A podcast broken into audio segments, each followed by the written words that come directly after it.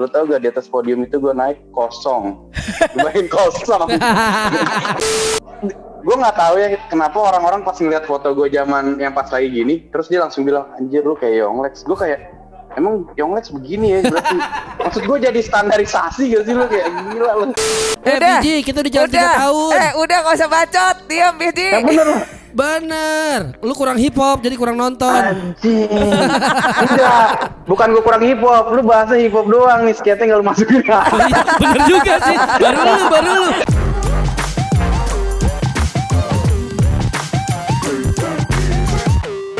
Ayo, this is what's poppin'.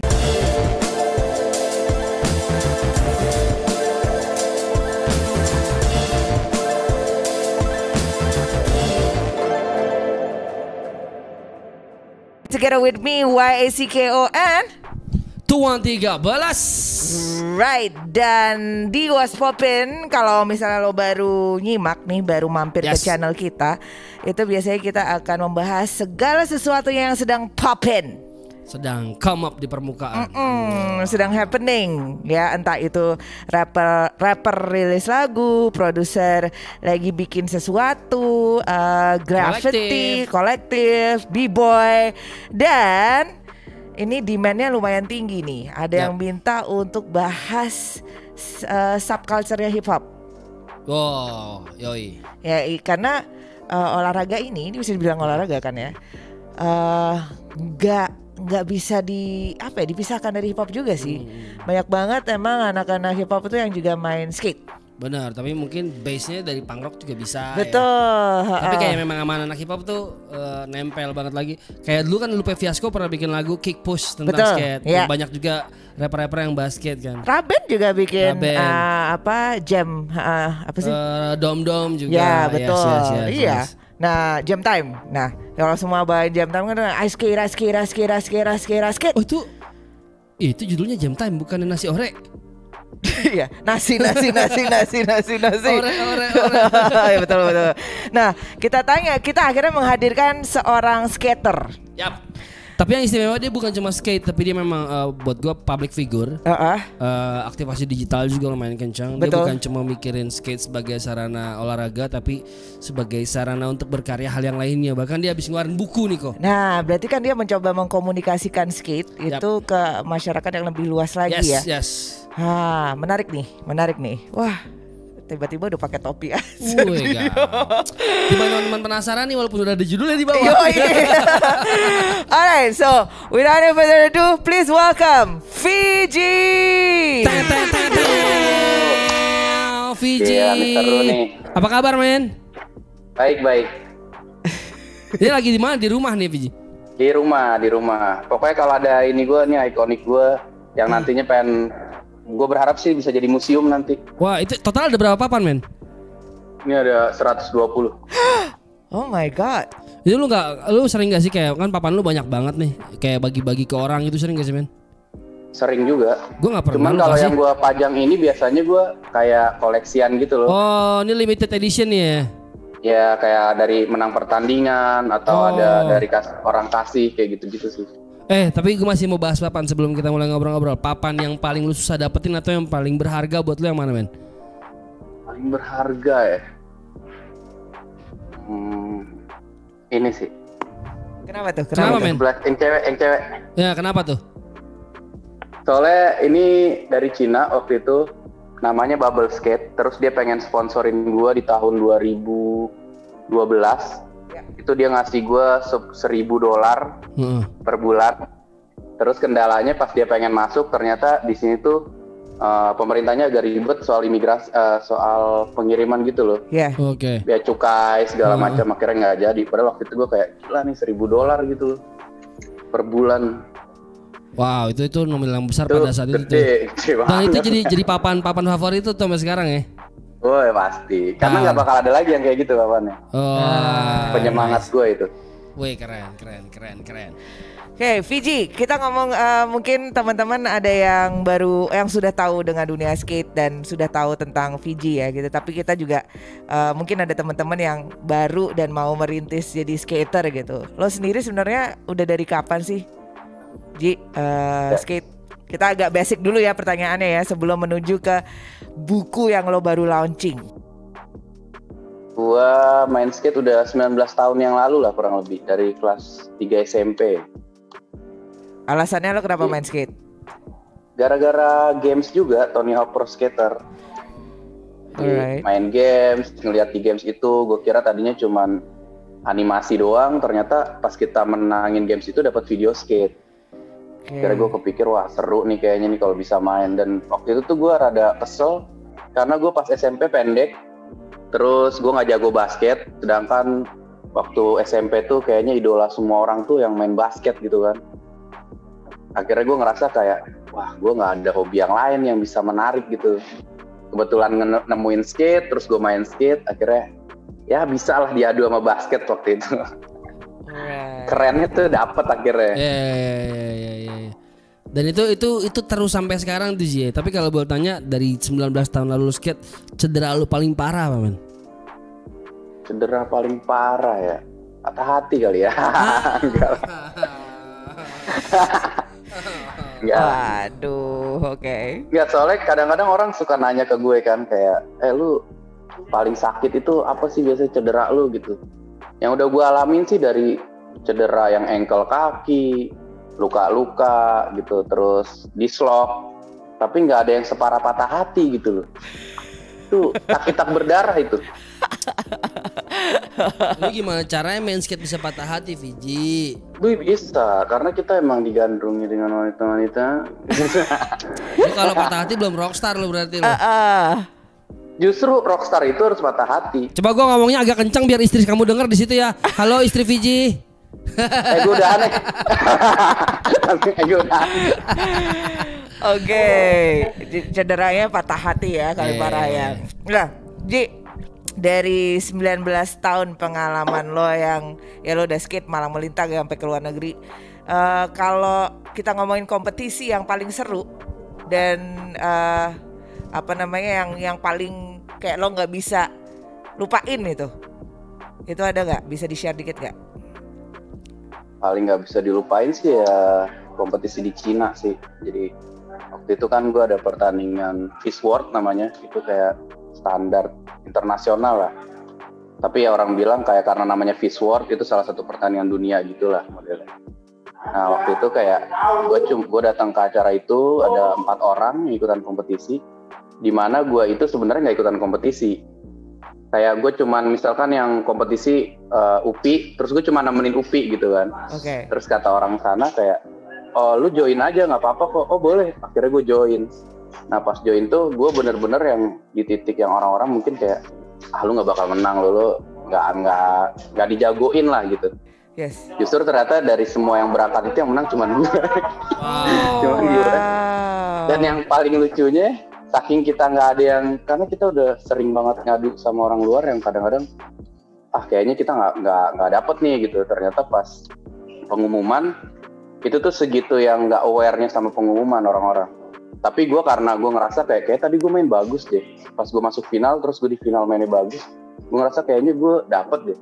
Akhirnya gue di depan panggung, gue tungguin pengumuman itu. Cuman sialnya itu mereka pakai bahasa Cina. Biasanya mereka kan pakai bahasa Inggris kan ngumuminnya. Jadi dia tiba-tiba pakai bahasa Mandarin yang pas dia umumin eh, juara tiga, eh, juara tiga street gitu kan. Terus dia pakai bahasa Cina gitu. Mas, mas, mas, mas, mas. wah, gue bilang nih dia ngomong apa gitu ya kan. Tiba-tiba nggak ada yang naik nih. Wah, gue bilang, wah bukan gua nih. Terus dia ngomong lagi, pakai bahasa Cina mas, mas, mas. Terus naik nih yang juara dua. Gue bilang itu yang tadi ngadu sama gue tuh, nggak beda jauh gitu kan. Pas dia juara satu, naik yang juara satu nih dari South Africa, naik juga.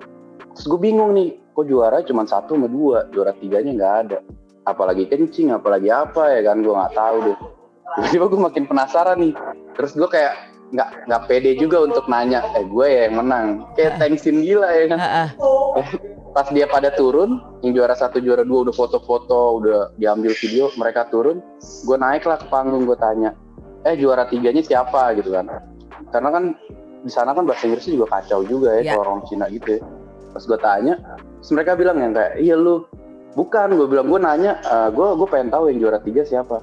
Iya lu, pas gue lihat surat eh, kertasnya, di situ bener tuh ada juara satu juara dua juara tiganya tuh Indonesia Jakarta. Dan kebetulan gue doang yang dari Jakarta gitu kan gue kayak wah ini gue nih. Tapi gue masih yang kayak nggak mau nggak mau kepedean gitu pas gue buka nama gue bener langsung gue kayak oh iya gue ini. Terus dia kasih kasih medali dia kasih hadiah segala macem terus gue naik ke atas podium das. Lo tau gak di atas podium itu gue naik kosong. Gue main kosong. Itu, ibarat manggung nggak ada orang. Lu langsung kayak anjir di mana? Media nih yang foto gue gitu. Kosong gila. Dan dan itu pun kayak gue yang kayak anjir. Akhirnya gue kayak dan di sana kan uh, sinyal juga agak kacau ya wifi gitu-gitu agak kacau. Teman-teman gue tuh baru dapat info karena kan semuanya kalau menangnya biasanya dari online gitu lah. Diumumin di online juga nah temen gue tuh baru ngeliat kayak eh si Fiji menang nih. Jadi gue tuh yang lari ke base campnya anak-anak anak-anak lari mau nyamperin gue ke panggung. Dan kita kayak film India gitu ketemu di tengah-tengah yang terharu-terharu gitu. Orang dari teman-teman dari Indonesia tuh kayak eh Ji lu menang tau. Terus gue yang kayak bawa piala kayak eh anjing gue menang nih lu pada ke mana? Gitu. Kata dia ya udah ayo kita naik. Gue bilang nggak ada orang di atas gue malu lah naik sendiri. Udah nggak apa-apa kita ramein aja gue kayak anjing jadi gue nggak bisa lupain situ kayak Eh, gila sih eh. Tapi tapi tapi menarik ya kalau maksudnya dia padahal berangkat bukan buat bertanding ya Zi, buat nemenin ya. iya benar Cuma Buat kita pernah dengar peribahasa bahwa kesempatan datang pada orang yang siap. Heeh. Fiji siap. Siap dong. Begitu kesempatannya ada, ngeng. Yo, Menang. Tapi nggak ada orang di panggung. di nomor. Itu tahun berapa sih, Ji? 2016 akhir Oh, oke, oke. Itu sih dongkol sih gue ngeliat kayak teman-teman gue tuh kayak megangin men- karena gue nggak mau lepasin medali gue gitu ya karena menurut gue kayak gila nih susah nih medali nih Fish World nih dunia gitu kan. Nah itu kayak teman-teman gue pada megangin gitu. Harusnya gue nih terus gue bilang udah nggak usah pegang-pegang juaranya gue anjir. Karena, karena maksud gue gila nih susah gitu loh dapetin itu susah banget. Itu ada yang dari Prancis dari South Africa gitu rame banget Inggris. Oke, oke. nice, nice, nice. Nah, Ji, eh, berarti itu 2016 dan itu sekarang lo udah 19 tahun lah ya malang melintang di skate lo. Ini barusan eh, gue lagi scroll timeline tiba-tiba eh, lo lihat eh, gue lihat lo itu bu- launching buku. ya Udah sepede itu Fiji untuk launching buku? Alhamdulillah lah belum Jadi lo baru launching buku nih biografi lo ceritanya atau gimana nih? Ya. Ya sebenarnya sih gue ngerasa waktu jadi nih awalnya orang bikin cerita tentang biografi gue untuk TA-nya. Oh. Awalnya kayak buat TA, terus gue ngerasa kayak tadinya ah nggak penting lah buat buat buku apa sih gitu loh. Ternyata dia kasih ke gue contoh sebelum jadi buku yang buku gue ini sebelum kayak gini. Terus dia kasih contoh, gue ngeliat kayak ternyata menarik juga nih ceritanya gitu loh. Yang cuman hasil interview gue dan menarik banget akhirnya gue pikir kayak kayak dibikin buku lebih seru deh. Tapi diimprove lagi dengan yang baru gitu loh ceritanya. Oke. terus gue pengen gak cuman buku doang tapi ilustrasinya ada. Soalnya selama ini kan kayak mungkin orang ada yang seneng baca buku tapi lebih banyak orang yang nggak suka baca buku gitu kan Ah. nah kali ini gue ngerasa kayak gue pengen orang begitu baca ceritanya ada fotonya gitu loh Ya. jadi nyambung gitu imajinasi dia makanya di buku ini gue sengaja masukin setiap ada ada ceritanya ada foto gue dari gue yang masih aduh masih alay banget deh ibaratnya kalau zaman dulu orang bilang poser ya poser lah waktu itu Oke. Oh cuman di sini gue pengen pengen kasih tahu ke orang kayak Coba deketin men gambarnya men. deketin deketin. Oh. Lu bayangin tuh Eh. ini kalau ketemu Upi Upi males main sama gue Wah, gue bilang yang Lex nih, gue bilang gitu paling. yoi yoi gue nggak tahu ya kenapa orang-orang pas ngeliat foto gue zaman yang pas lagi gini terus dia langsung bilang anjir lu kayak Yonglex gue kayak emang Yonglex begini ya berarti maksud gue jadi standarisasi gak sih lu kayak gila lu gokil Gue salah ngomong padahal. Tapi perasaan lo kalau disamain gitu gimana, Ji?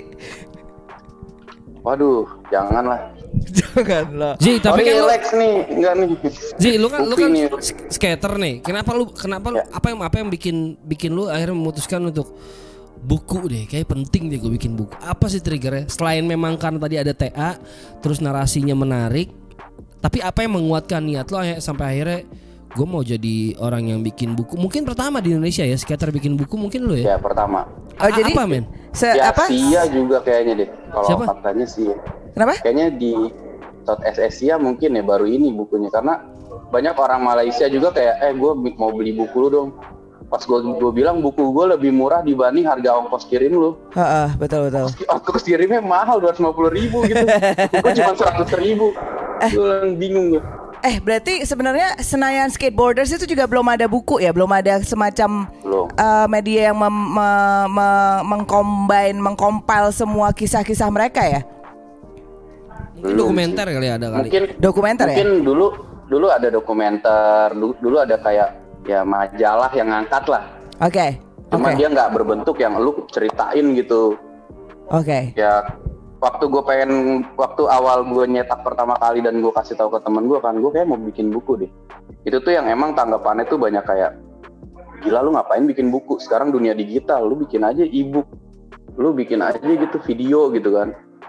Cuman gue kepikir waktu itu kayak kesian banget komunitas kita yang maksud gue kita street culture tapi kesian banget. Selalu dipandang yang kayak udah lu mah begitu aja gitu. Nggak punya pilihan lain gitu maksud gue. Yes, Iya, yes, iya. yes. sedangkan gue ngerasa kayak kayaknya kita harus punya pilihan deh walaupun gue walaupun gue kayak ketemu senior gue kayak kemarin ada Naren gitu gitu gue suka bilang gue sih nggak pede sih bikin buku ini cuman kalau gue nggak bikin nggak akan ada jurnal yang buat dibikin berikutnya gitu loh maksud gue Nice. Oke. Oke. jadi gue kepikir kayak mungkin dengan dengan gue buka eh, dengan gue bikin buku ini ini jadi pembuka jalan buat regenerasi gue let's say Sanggu ceritanya menarik Ya. mungkin dia bisa bikin biografi dia sendiri gitu loh Ya. Oke. Kalau misalkan belum ada kan kita kayak bikin buku gimana ya itu udah pasti gitu sih Ya, Iya iya iya. Makanya Oke. gue sih kepikirnya tadi gitu sih Sebenarnya kalau kita tarik ke belakang sebenarnya memang pertama kalau kita ngomongin Jakarta ya itu ada Senayan Skateboarders dulu ya. Ada Betul. Naren, terus kemudian ada Claude ya. eh, orang-orang di belakangnya. Nah, itu berarti di tahun 2 2000-an 9 9 2000-an ya, Ji ya. Senayan Skateboarders Ya, itu dua- ya. Enggak 90 90-an 90 sorry sorry 90-an. 90 maaf ya Naren maaf ya Claude gitu. Jangan dimarahin saya. Terus eh, nah berarti bisa dibilang lo generasi berikutnya tuh sanggu ya. Sanggu ber- generasi berikutnya lagi gitu. Nih ini untuk bikin buku ini lo ada ada ini gak sih? Ada semacam ya lo tadi bilang nggak pede gitu kan. Tapi ya Eh, nggak pedenya kenapa? Karena lo me, me- istilahnya melangkahi s- yang ada di sebelum-sebelumnya pendahulu-pendahulu atau gimana nih Ji? gue jujur awalnya kayak mikirnya gini sih. Kayak kayak gue nggak pantas deh gitu loh. Ada rasa yang nggak pantas karena menurut gue cerita gue nggak sebaik cerita orang-orang lain. Tadinya gue kepikir kayak gitu.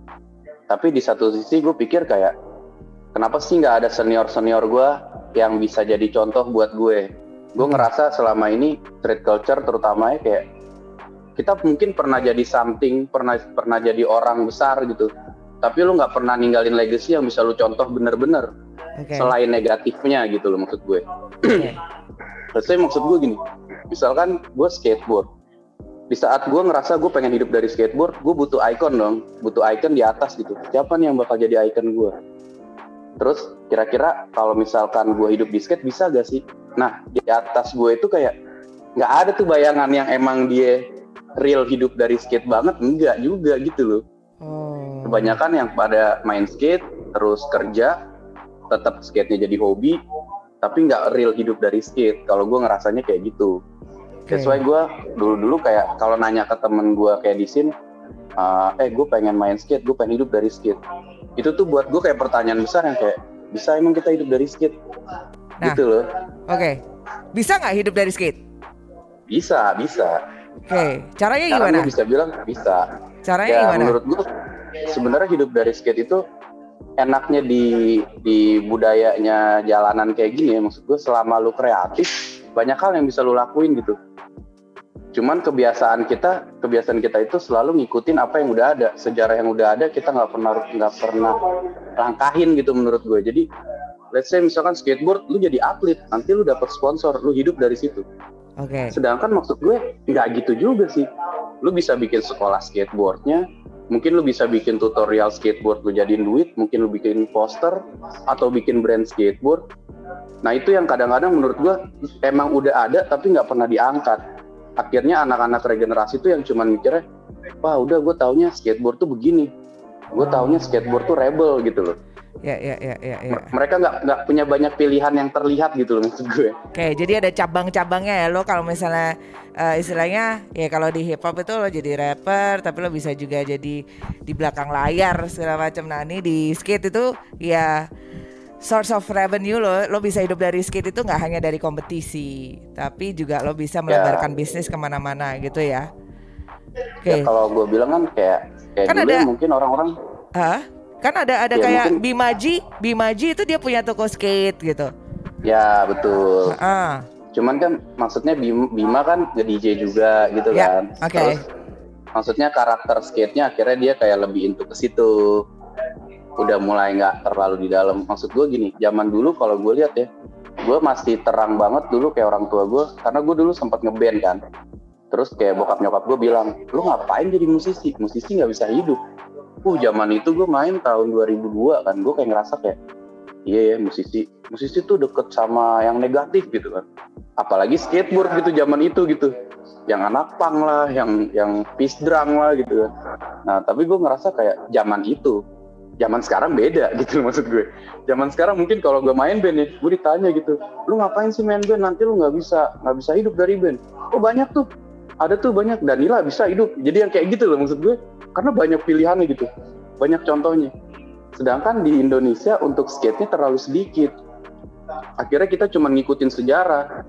Misalkan ya udah lu main skate ntar karir lu bakal turun setelah itu ya lu kerja deh langsung begitu kita pengen kerja mau kerja digaji berapa gitu loh sedangkan di skate itu udah dua kali tiga kali UMR kali Terus kalau kerja terus lu digaji UMR tuh kayak gila sih Ya, Ji, di buku lo ini eh, ada nggak sih kalau di hip hop kan ada ada semacam generation gap ya, gitu. Ya.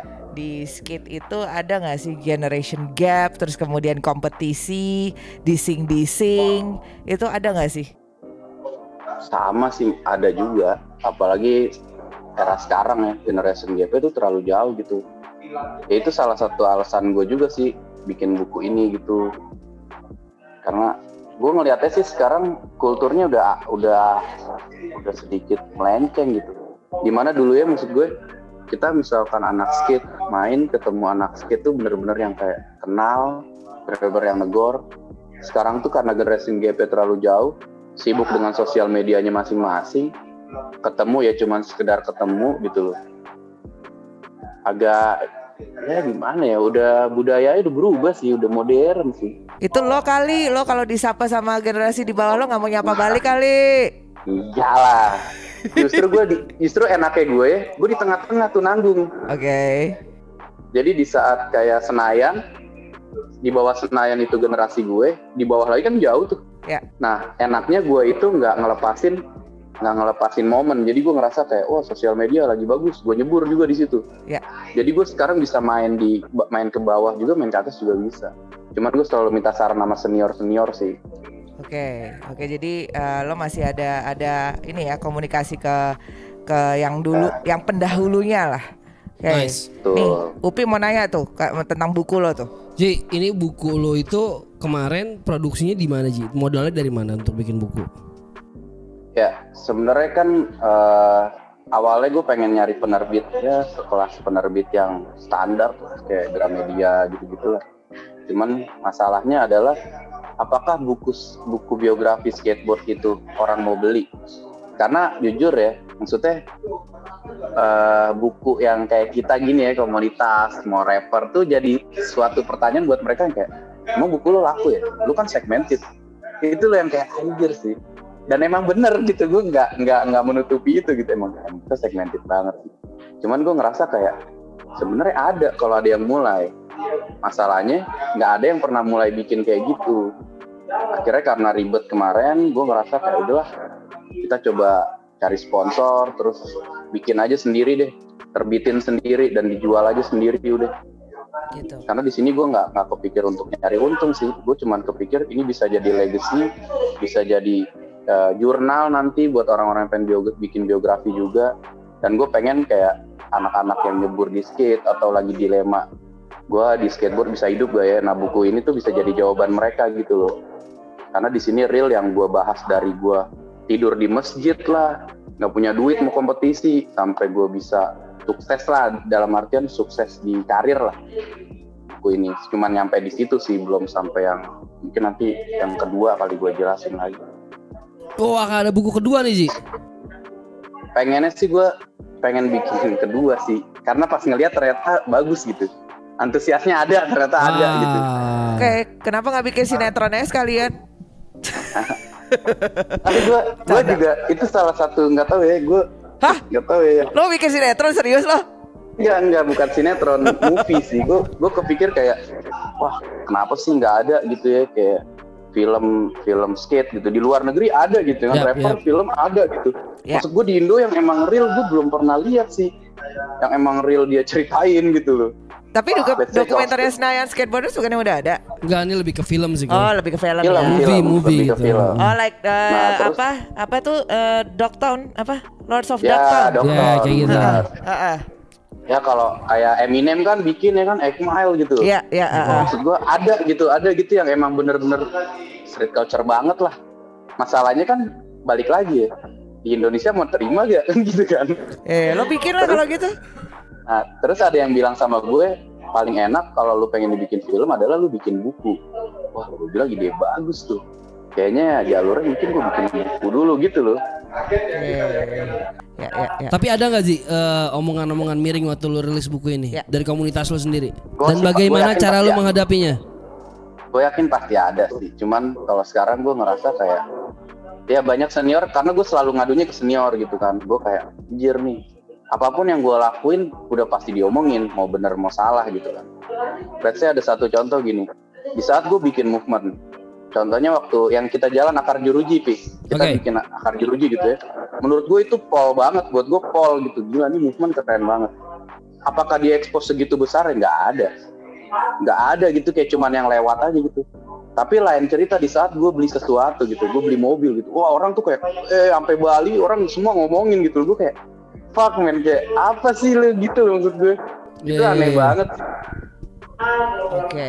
itu itu aneh banget sih. Cuman maksud gue ya it- itulah era sekarang udah kayak gitu gitu. Banyak Jadi yang banyak yang julid sih ya era sekarang ya. pasti lah pasti Upi juga sering. Enggak lah, gue orangnya baik, gak pernah ngomongin gue. Nah, tapi buat gue kayak justru itu harus ada sih gue ngerasa kayak orang-orang yang kayak gitu ternyata yang awalnya gue sempet edik banget ngerasa kayak setiap ketemu yang gue ngerasa kayak ini kayaknya haters gue deh ini kayak nggak suka deh sama gue tapi ke sini ke sini gue kayak ah udahlah dengan dia ngeritik gue gue bisa lebih baik gue sekarang mikirnya udah bikin karya aja deh Oke. Eh tapi eh, lo belum menjawab pertanyaan Upi. What do you do with your haters gitu? Apa yang lo lakukan dengan haters lo?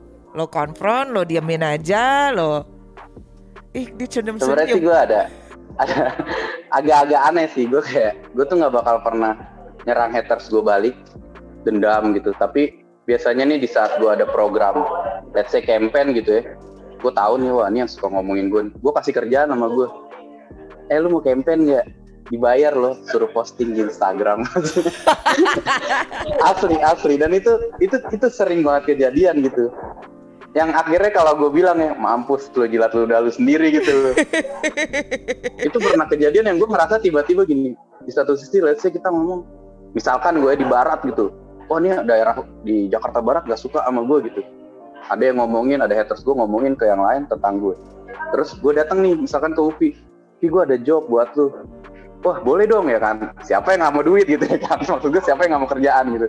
Tiba-tiba Upi ambil nih tiba-tiba tuh di daerah itu bisa berubah ngerti gak lu? Kayak yang eh kok ternyata gue gue terlihat lebih baik sekarang gitu maksud gue. Karena pada intinya haters itu musuh dari teman gue ngerasanya sih bukan aslinya dia musuh gue. Dia denger cerita yang tentang gue yang nggak tahu gue. Oh, oke oke oke oke. Jadi cara lu bukan lu konfront tapi lu bikin mereka menjilat ludah mereka sendiri ya. ya Keren. kayak bikin acara gitu kan thanksin tuh Vi gue Iya. bikin acara skate mau nggak mau lu ayo lu dateng lu kan pasti kan begitu tuh Iya, iya, ayo lu iya. gue bikin acara lu mau dateng gak lu kalau lu nge gue kan thanksin dia temen-temennya dateng dia kayak anjir sih gue males sih dateng acara dia nih." tapi sih gue balikin lagi kayak di gue pun gue kadang dibalikin sama temen gue gitu Ji lu nanti kalau digituin gimana oh gue ogah sih gue kalau gue sih enggak gue gue kalau udah benci udah biarin aja deh Maksud gue tensin tensin deh gue daripada gue ambil ya kan. Karena tuh harga diri gue terbeli secara nggak langsung tuh. Gila lu. Nah untuk yang julid-julid, yang suka julid-julid kebetulan kita juga ada yang suka julid-julid ya Pi ya. Yes, yes, yes. Piji, kita akan ngajak Ya. lo untuk menonton eh, seorang eh, Bang Julid. Bang Julid ini kayak lambe turah di hip hop, tapi dia juga punya movement yang lumayan berarti untuk hip hop di Indonesia gitu. Jadi dia biasanya akan memberikan update-update seputar eh, pergogonan, gosip-gosip underdeal yang ada di Indonesia. Jadi eh, kita akan nonton bareng. Setelah itu kita akan ngobrol lagi ya, Ji ya. So stay put. oke. Oke, so uh, Bang Julid ya, kita sudah masuk ya. Daripada dia ntar nunggu di azab segala macam kasihan deh. Alright, so Bang Julid, there you go.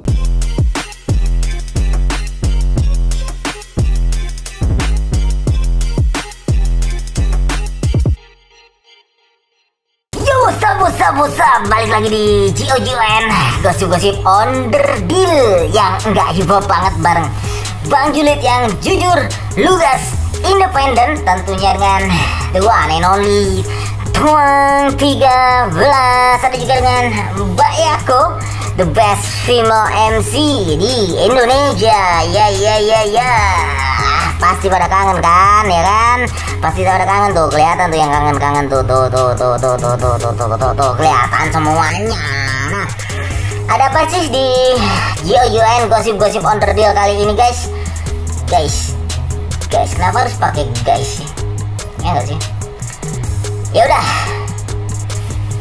pantengin terus gosip-gosip on the deal yang enggak hip hop banget.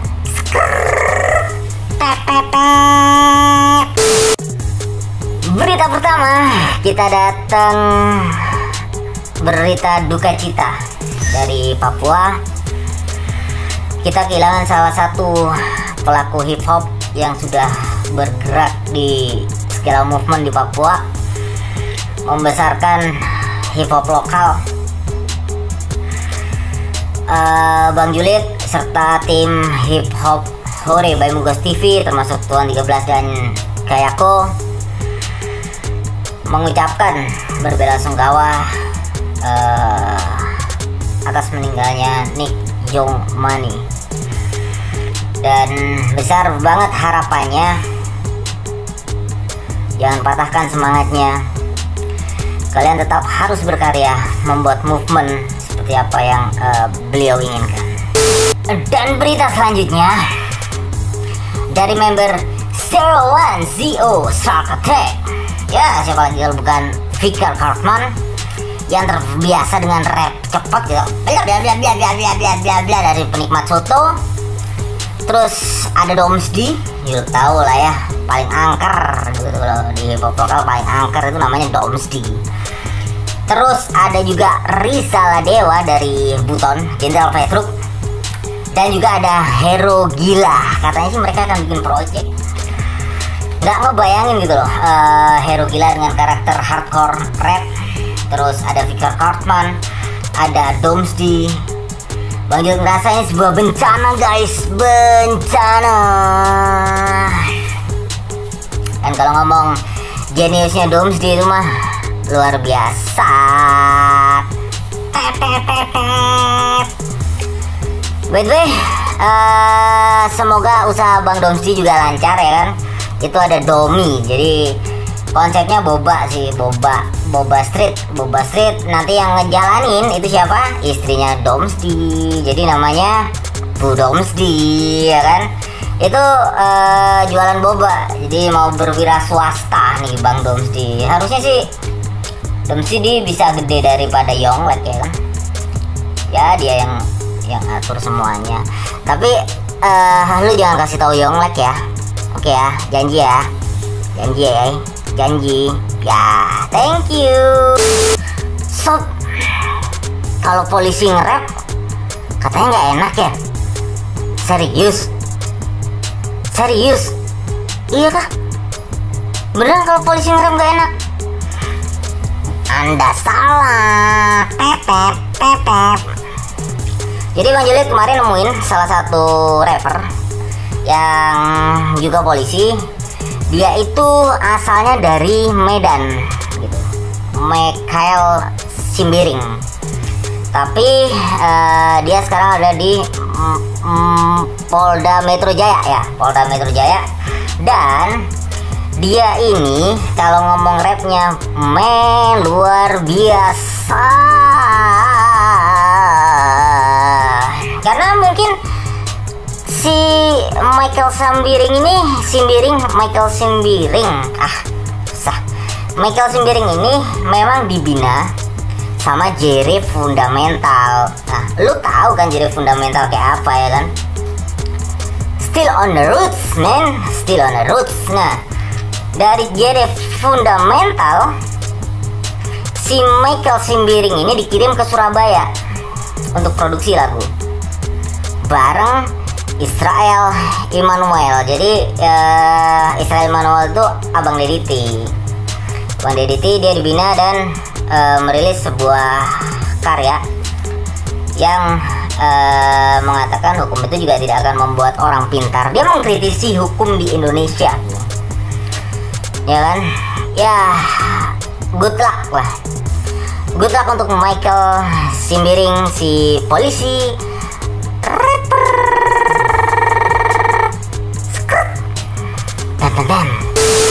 Dan berita terakhir kita balik ke Papua nah ada karya bagus tapi karya ini eh, bukan sebuah lagu tapi sebuah aplikasi yang bisa di-download di Play Store.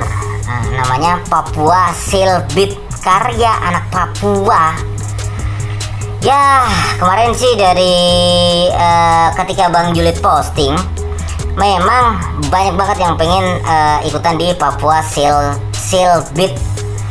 Katanya sih bakal bisa menang dari Beatstar gitu loh. Tapi kasih pros dulu. Buat siapa aja yang sudah membuat eh, Papua Selbit timnya CEO-nya men lu ngelakuin eh, step yang bagus ya kan di hip hop lokal karena emang belum ada. Seperti itu dan tetap dijaga. Kalau bisa jadi wadah tuh di seluruh Indonesia supaya pelaku-pelaku hip hop baik itu beatmaker, baik itu rapper atau produser bisa eh, mencari cuan dari Papua Sale Beat. Oke, cukup sudah berita di GOGON gosip-gosip the deal yang nggak hip hop banget hari ini.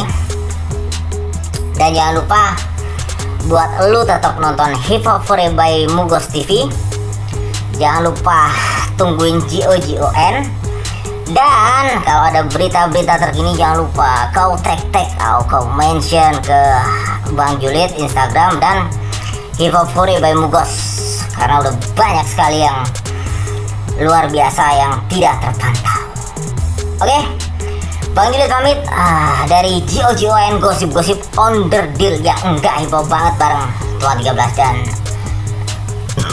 Mbak Yako. Bye bye. Peace. Oh tadi lambeturannya hip hop tuh Ji. Ada ya. Ada. Gua, gua kaget loh bisa ada gituan loh. Di Tapi skate mukanya ditutupin ya, biar nggak dihatersin ya. Nggak, sampai sekarang sampai sekarang juga kita nggak tahu itu siapa. Oh gitu. Emang emang nggak tahu juga ya. Itu kayak jebrak deh. Jebrak nggak suka pakai jam tuh. Jebrak kan suka pakai jam tuh. kembaran Aduh. gua tuh jebrak tuh. Ji, eh gue mau balik lagi nih ke seorang Satria Fiji. Tadi kan lo udah bilang bahwa lo sudah cukup melalang buana. Kalau karir skate lo kita nggak perlu tanya lah. Eh, terus koleksi lo juga banyak banget. Dan yang gue tahu juga punya toko juga Ji. Lo punya brand lo Ya. sendiri. Eh gue pernah mampir juga. Terus sekarang lo merambah lagi ke buku. Dan gue sering banget ngeliat lo kerjasama sama brand-brand ya. Kayak banyak banget yang kerjasama sama lo ya. Ya. Kayak dari dari tadi lo minumin tuh ada Red Bull kan lagi jalan sama lo juga ya. Iya betul. Terus ada beberapa brand juga yang jalan. Nah itu gimana sih? Eh, maksudnya yang bikin lu beda sama skater lain buat gue kayak lu ngerambah banget ya ke aktivasi-aktivasi brand kayak gini nih. tujuan lo tuh biar apa sih men? Maksudnya apakah ini jadi satu uh, pekerjaan baru juga yang bisa mungkin teman-teman skate nantinya lakukan gitu dengan meng, meng apa ya, memaksimalkan sosial media mereka? Karena gue lihat lu pakai banget itu gitu. Ada tips and tricksnya nggak sih men biar teman-teman tuh bisa kerana digital kayak lu juga? Ya mungkin sebenarnya sih uh, gue bisa kayak gitu karena diawalin dengan kekecewaan lah. Gue kecewa karena banyak banget brand yang ngerasa kayak skateboard tuh apa sih? gitu loh. Kayak lu tuh terlalu rebel lah. Street culture tuh terlalu rebel buat orang-orang di awal. Let's say kalau kita dulu ngomong graffiti kayak apa sih graffiti? Ada gitu loh yang brand-brand ngerasa kayak lu ngeganggu gitu skateboard ngeganggu gitu. Ditambah kayak gue waktu itu makanya kepikir kenapa sih kita cuman ngeluh? Kenapa sih kita nggak bikin sesuatu yang kita combine gitu loh tujuannya ada gitu ke situ. Akhirnya dulu gue sempet yang jalan sama salah satu brand salah satu brand kayak rokok gitu. Yang gue coba mengcombine waktu itu dari cuman awalnya skateboard sama BMX akhirnya masuk ke graffiti dan akhirnya masuk juga ke hip hop.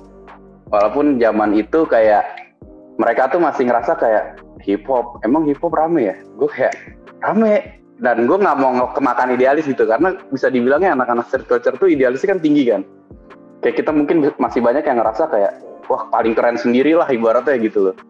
Nah waktu itu gue kepikir kayak nggak pernah ada gitu selama ini kayak event skateboard cuman musik. Musiknya ya uh, punk rock segala macam tapi gue ngerasa kayak gue kalau ngeliat di luar keren banget ya. Di mana ada rapper yang manggung terus ada grafitinya. Akhirnya gue coba mulai dari movement-movement yang gue ngerasa gini kalau lu pengen minta sesuatu kayaknya lu harus bikin sesuatu dulu deh jangan lu cuman gue pengen bikin kayak gini biar kayak gini. Akhirnya gue coba waktu itu sempet kayak ngajakin Upi juga dulu kan kayak Upi mau, mau main gak di acara gue? Terus gue kayak manggilin anak graffiti juga buat ngegambar di skatepark akhirnya yang hal-hal kayak gitu jadi portofolio yang lumayan kuat yang gue ngerasa brand-brand itu akhirnya kebuka matanya gitu. Ngelihat kayak oh street culture ini keren.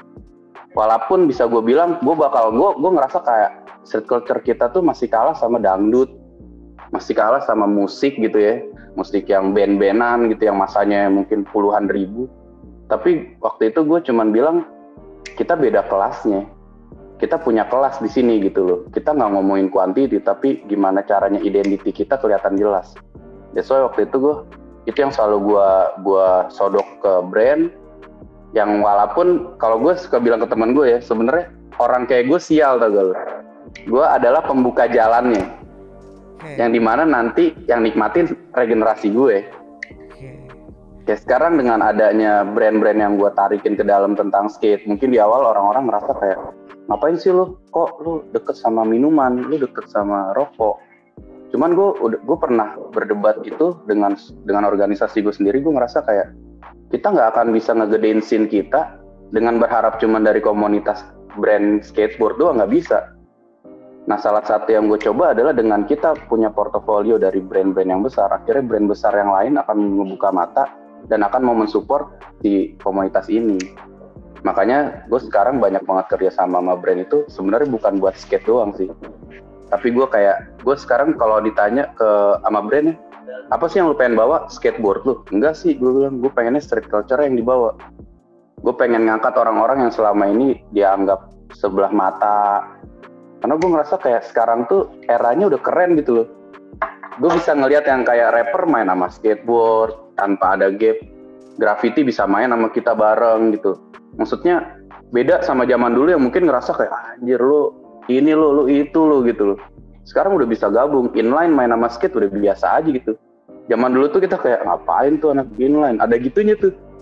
Tapi sekarang enggak sih udah udah gabung. Dan gue gue juga kebetulan kayak nyatuin nyatuin semua kepala-kepala. Mungkin karena emang eranya gue ya Pi. jadi kayak ketua inline ketua BMX gue kayak ngobrol bareng gitu. Kayak adapun masalah di jalan yang hubungannya sama semua komunitas kita tuh kita biasanya ngomong di grup.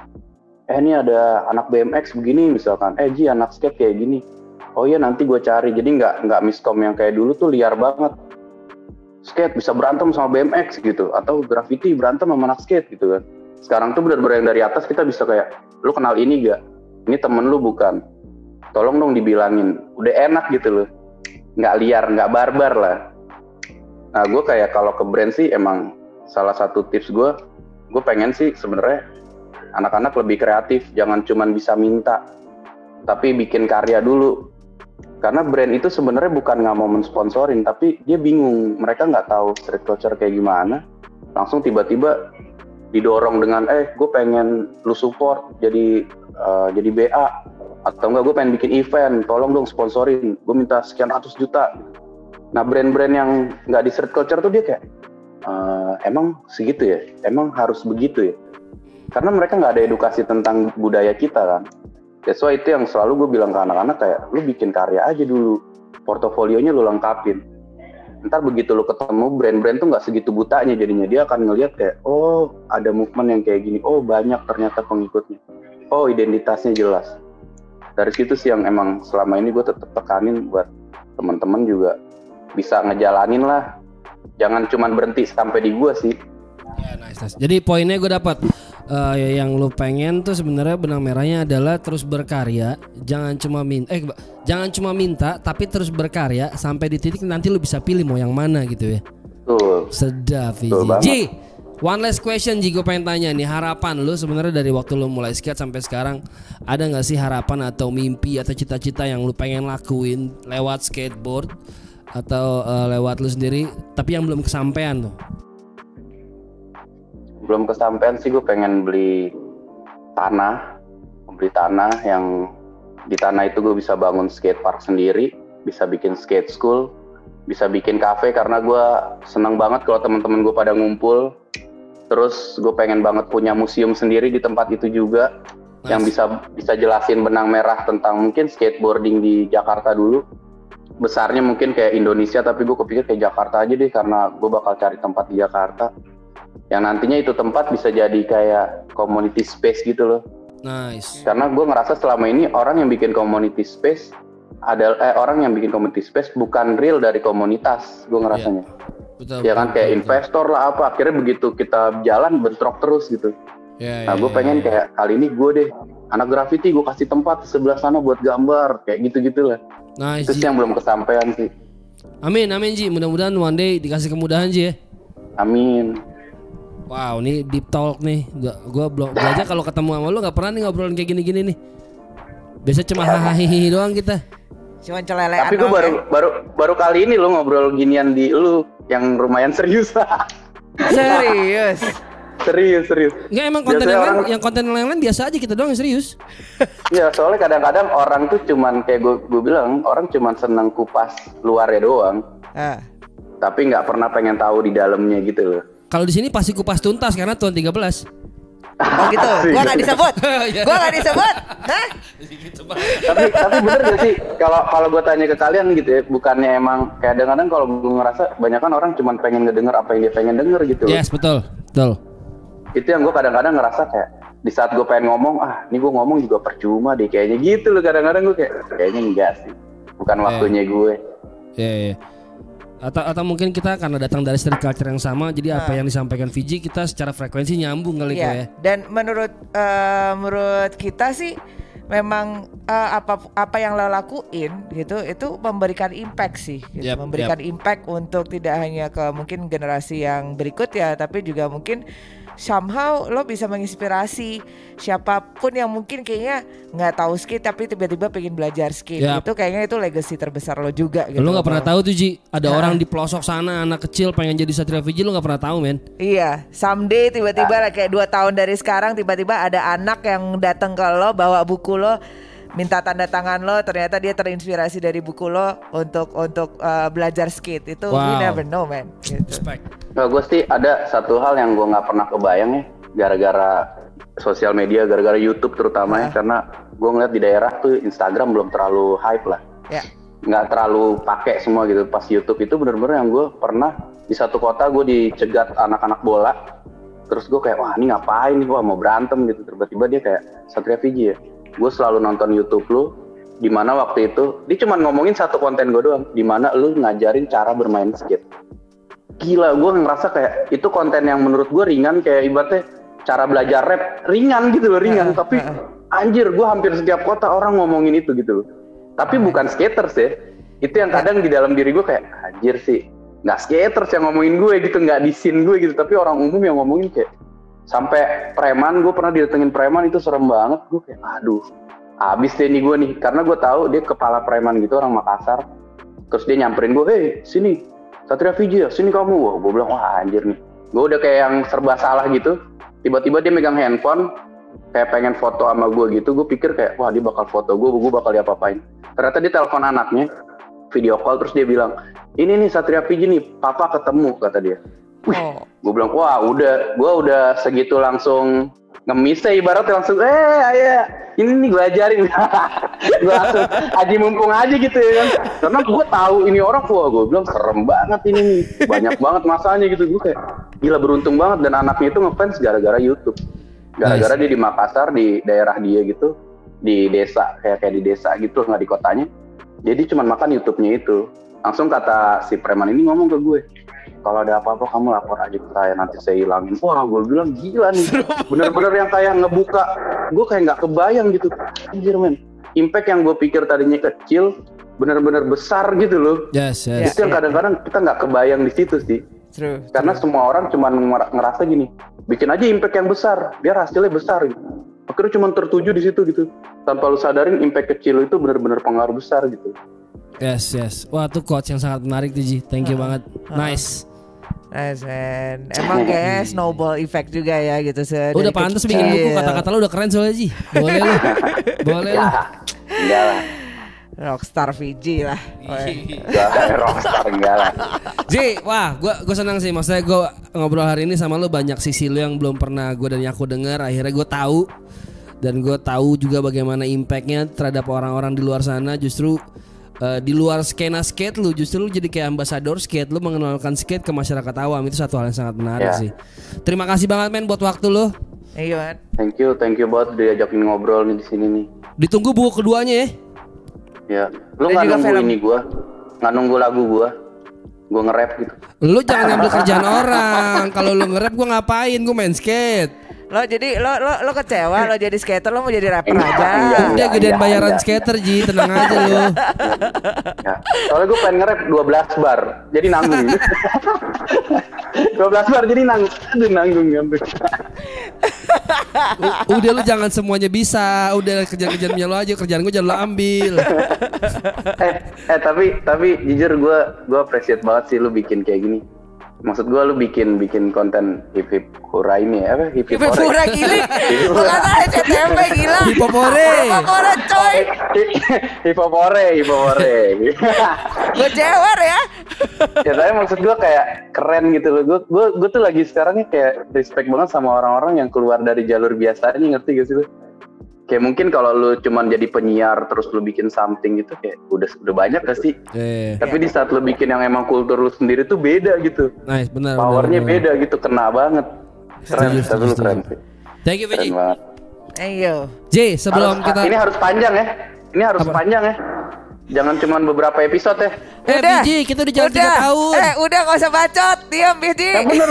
Bener. Lu kurang hip hop jadi kurang nonton. Anjing. Bukan gue kurang hip hop. Lu bahasa hip hop doang nih. Skate nggak lu masukin. Oh iya, bener juga sih. Baru lu, baru lu, baru lu, baru lu, bener, bener, bener. Terima kasih inputnya, terima kasih. Ji, sebelum kita closing lu ada mau shout out nggak atau kirim pesan buat siapa gitu men? Ya gue kalau paling gue cuman pengen titip terus aja berkarya. Jangan cuman jangan cuman ngikutin sejarah yang udah ada karena menurut gue zaman selalu berubah.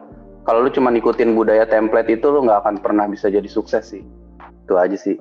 Oke. Gila, Fiji 2021 kalau lu cuma ikutin sejarah lu nggak akan jadi sukses. boleh lu Ji, boleh Ji. Satria Fiji 2021. Besok ya. gue posting Instagram gue pakai ya jadi caption boleh ya. boleh boleh. Tapi nggak usah ada fotonya dia. Ah fotonya, foto dia. Udah overrated tau nggak? Overrated. Fiji, terima kasih banyak men. Ya. Respect. Thank you. Mudah-mudahan semua yang lo lakukan dilancarkan men ya. Ya. Amin. Mudah-mudahan Oke. kita bisa collab ya. Ayo dong, ayo dong, ayo dong. Ya. Sukses terus man. Sehat. Fiji, thank you Ya. banget. Ya. Take care man. Thank you. Bye-bye. Salam buat teman-teman di sana. Ya, men. Ya, sukses Men. terus. Deh. hore. Big love. Bye. Bye.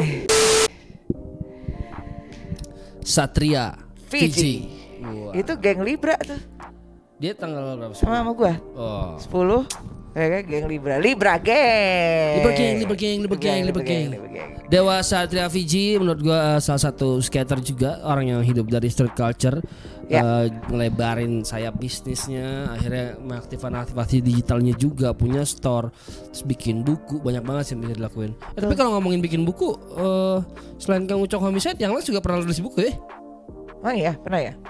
pernah pernah pernah hip hop hope hop harapan Oh oke. ya kalau nggak salah gue pernah denger sih Oke, that's good, that's good. Nice, nice, ya nice, paling nice. enggak buku itu emang salah satu yang agak jarang ya sekarang Jarang, ya, jarang, karena jarang, orang kan lebih banyak beralih ke e-book mungkin Betul, betul. atau ya udah. tapi tetap aja buku masih punya tempat spesial di kalangan penikmatnya sih Betul, ya beda lagi. Betul. Maksudnya kalau beli, lo beli buku baru tuh baunya, Mm-mm. terus the way you touch the Yap. Lembaran-lembaran ya, Yap. apalagi kalau paperback itu kan. markingin halaman yang habis lo baca Iya, ya, seru sih. dan kadang-kadang ya, gue kalau baca buku tuh suka gue apa namanya, gue highlight Ya, gitu ya, kalau ada ya. nemu-nemu sesuatu yang bagus gitu. Nah, hal kayak gitu tuh nggak bisa dapetin di di Benar, benar, e-book. benar. Tapi gitu. terkait rap memang tahun ini gue pengen bikin buku sih judulnya Filsafat Negara nggak nyambung sama rap.